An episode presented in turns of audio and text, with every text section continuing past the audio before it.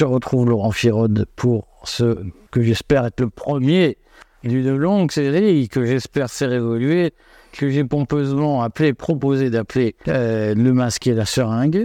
Et je retrouve Laurent Firode avec qui nous allons faire un essai cinématographique de critique de ce qui s'est passé au cinéma cette semaine.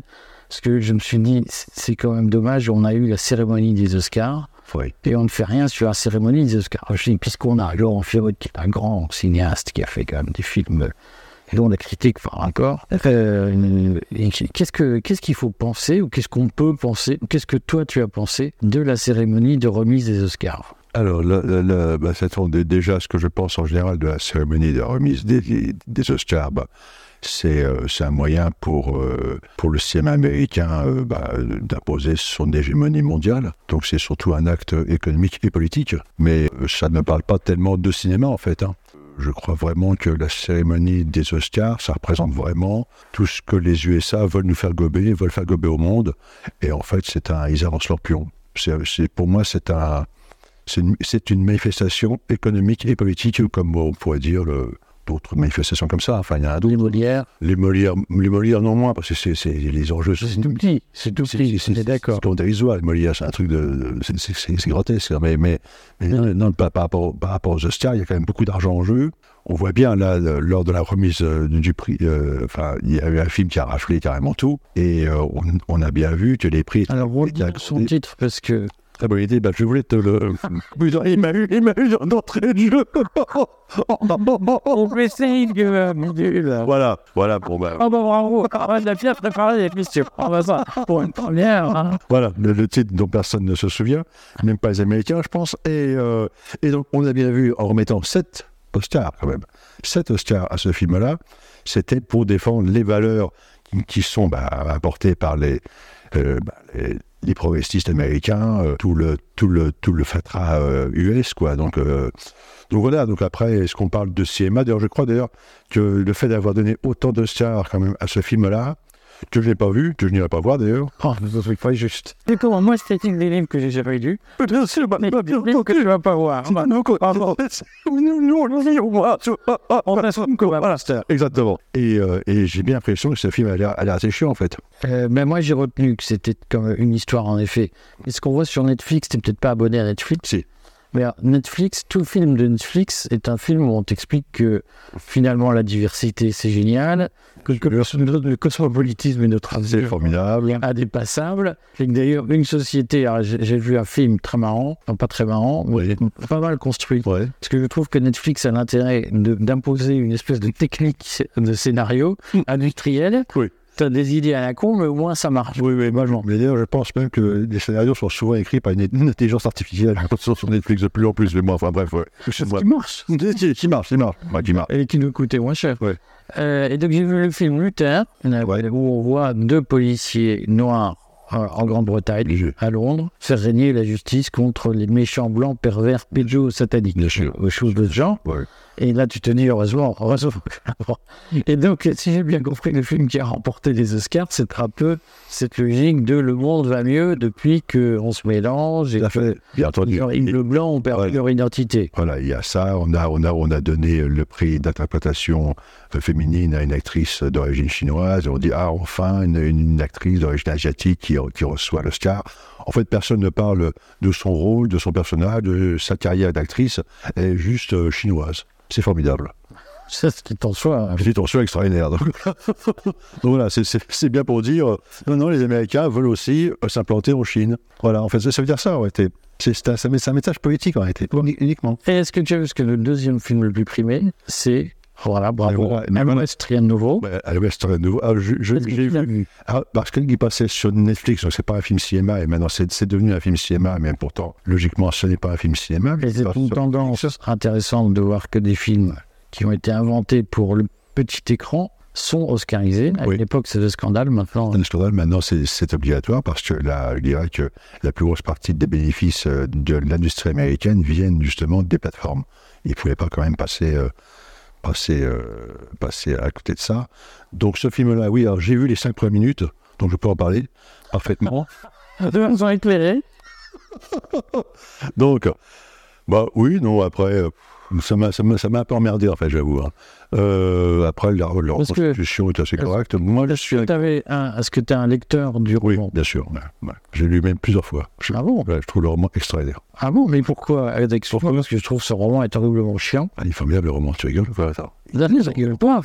C'est pas net.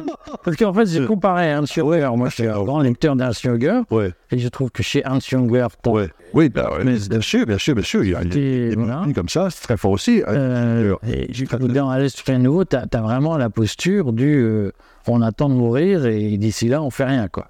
Oui, mais en même temps, c'est très fort. Je trouve que les scènes sont très, très fortes. Et Remarque a fait vraiment un travail... Enfin, c'est pas vraiment sa propre histoire, hein, Remarque. Hein, comme il a été blessé très jeune, en fait. Il a recueilli les histoires qui ont fait son roman à l'hôpital. Et enfin, moi, personnellement, je trouve que c'est un roman... je le préfère au Trois de Bois, par exemple. Mais par rapport au film. Par rapport au film. Bon, le film, il est un peu merdique. Hein. Il a de belles images. Oui. Oh, bah, ça, oui. Bah, c'est bien tourné. Oui, non. Bien, bah, il y a énormément de pognon. Hein. Bien sûr, c'est bien tourné. Il manque vraiment le souffle épique. Je sais pas. Je trouve que c'est un peu... Non, je trouve qu'il y a des films de guerre quand même qui sont bien plus efficaces que ça. Et non, franchement, j'ai pas... ouais. Bon. T'as pas apprécié? Non, j'ai pas apprécié. Dans la pratique, donc tu ne recommandes aucun film d'Oscar? Depuis aucun. Mais c'est un genre en même temps. Je pense qu'il faut aussi dire aux gens qu'il faut être capable de débrancher le. Bien sûr, le poste. Mais tu as parfaitement raison. Bah, nous, on le débranche bien là, oui. Et quel film français tu vas aller voir en dehors du tien? Parce qu'on va quand même dire 3 mots de ça.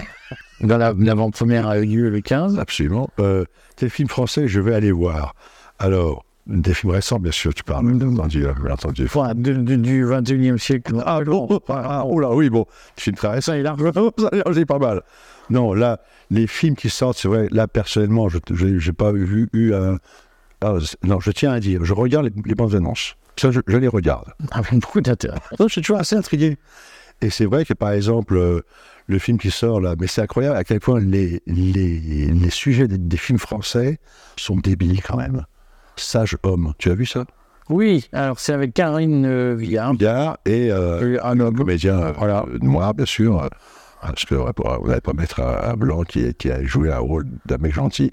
Donc, déjà dans le titre, c'est idiot parce que sage-femme, ça veut dire, d'un point de vue étymologique, c'est-à-dire quelqu'un qui s'occupe des femmes, qui accouchent. Bon, forcément, c'est les femmes qui accouchent, mais que là, sage-homme, il pense que c'est l'homme qui s'occupe. Ça n'a pas de sens, quoi. Oui. Un homme peut-être une sage-femme, parce qu'il s'occupe des femmes. Oui. Donc déjà, ils se sont trompés là-dessus. Bon, ils sont complètement crétins, qui ont été le scénario. On a le droit de prendre un titre provocateur. À la con. Non, mais c'est en fait tous les jours, alors je ne vais pas critiquer les autres. Non, voilà. Et après, tu vois, bah, annonce. Et Karin Viard, mais comment on peut encore la faire jouer, elle? Pourquoi tu dis ça? Bah, elle est épouvantable, Karin Viard. J'ai vu, elle a fait sur ses mauvaises. Si, Isabelle Huppert. Mais après... Pourquoi tu dis qu'elles sont mauvaises? Elle joue faux. Karin Viard joue tout en faux. Elle joue style « Ah, moi, je suis un peu du peuple, je suis un peu prolo ». Quand elle ne l'est absolument pas, ça se voit, ça respire le fric à plein nez.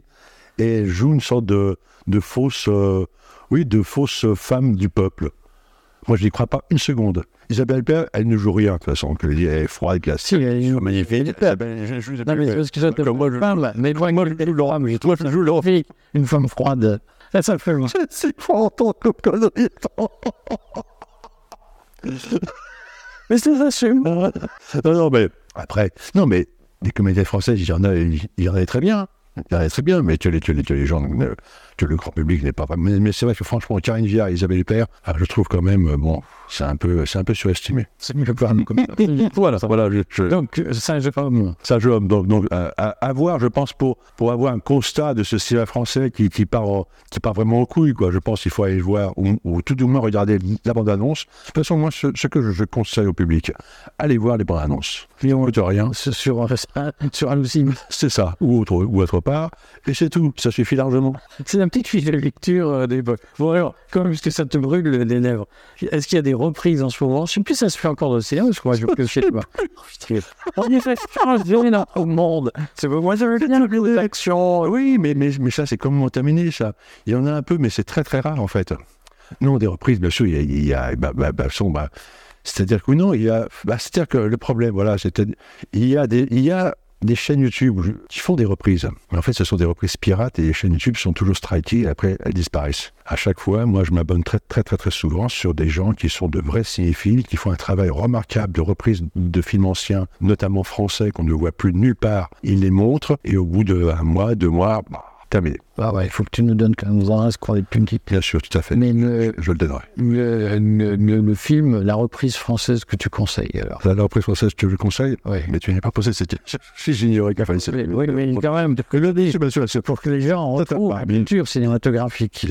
Bien entendu. La reprise française que je conseille aujourd'hui en salle de cinéma. Ou hors salle. Hors salle.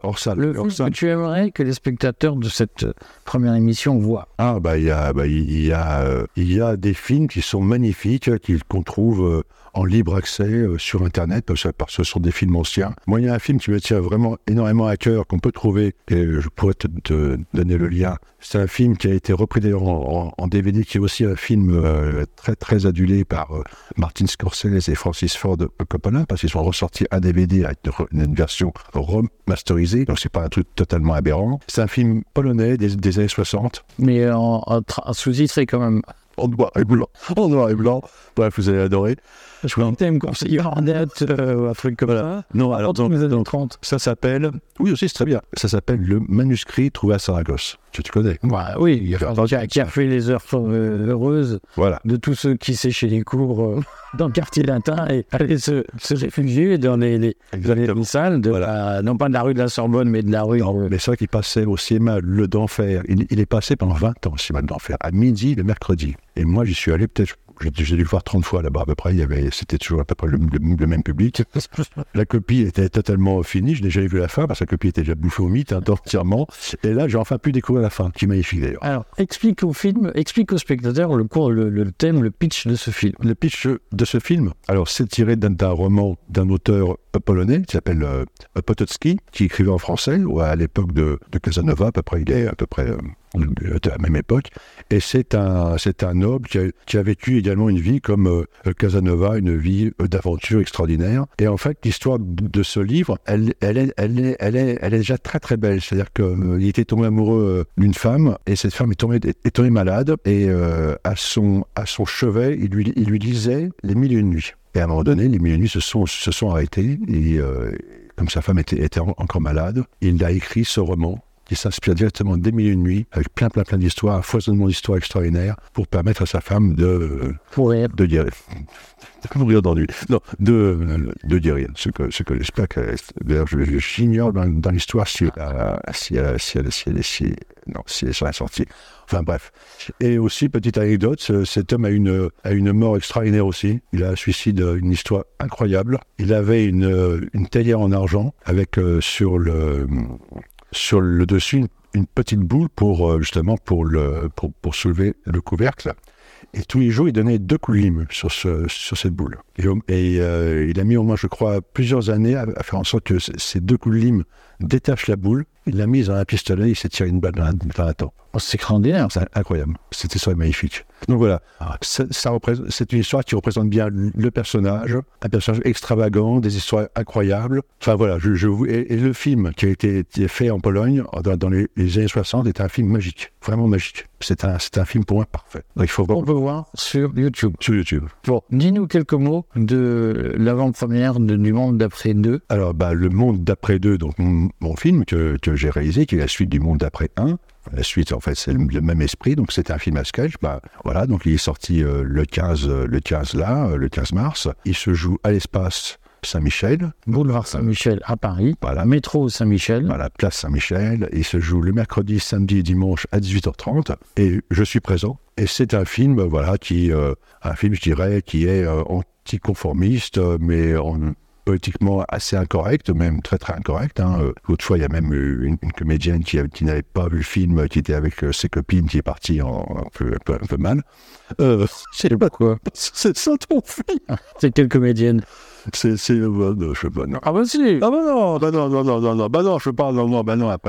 Mais enfin voilà, donc c'est un film qui s'attaque à toute l'idéologie justement qu'on peut retrouvé, dont on parlait évidemment avec les cérémonies des Oscars, ben, je dirais c'est un film anti-Oscar, quoi. C'est-à-dire que tout ce qu'on défend aux Oscars, le film l'attaque de manière humoristique, satirique, dramatique, burlesque. Bon, voilà. Ça marche, il y avait argument. C'était blindé. Bon, ben donc, mercredi, samedi, dimanche, 18h30. Voilà. Et en plus, vous pouvez avoir une photo dédicacée de Laurent Firode nu. Totalement. Donc, habillé. Nu sur supplément. Et donc, ne manquez pas d'y aller. Bon, merci Laurent. Et puis, merci. On va regarder les commentaires de cette émission. Ceux qui la regardent, faites-nous vos commentaires. Voilà. Et n'hésitez pas à être assassin. Bien sûr, pour, surtout. Surtout avec Laurent. Oui. Et sinon, moi, je vous le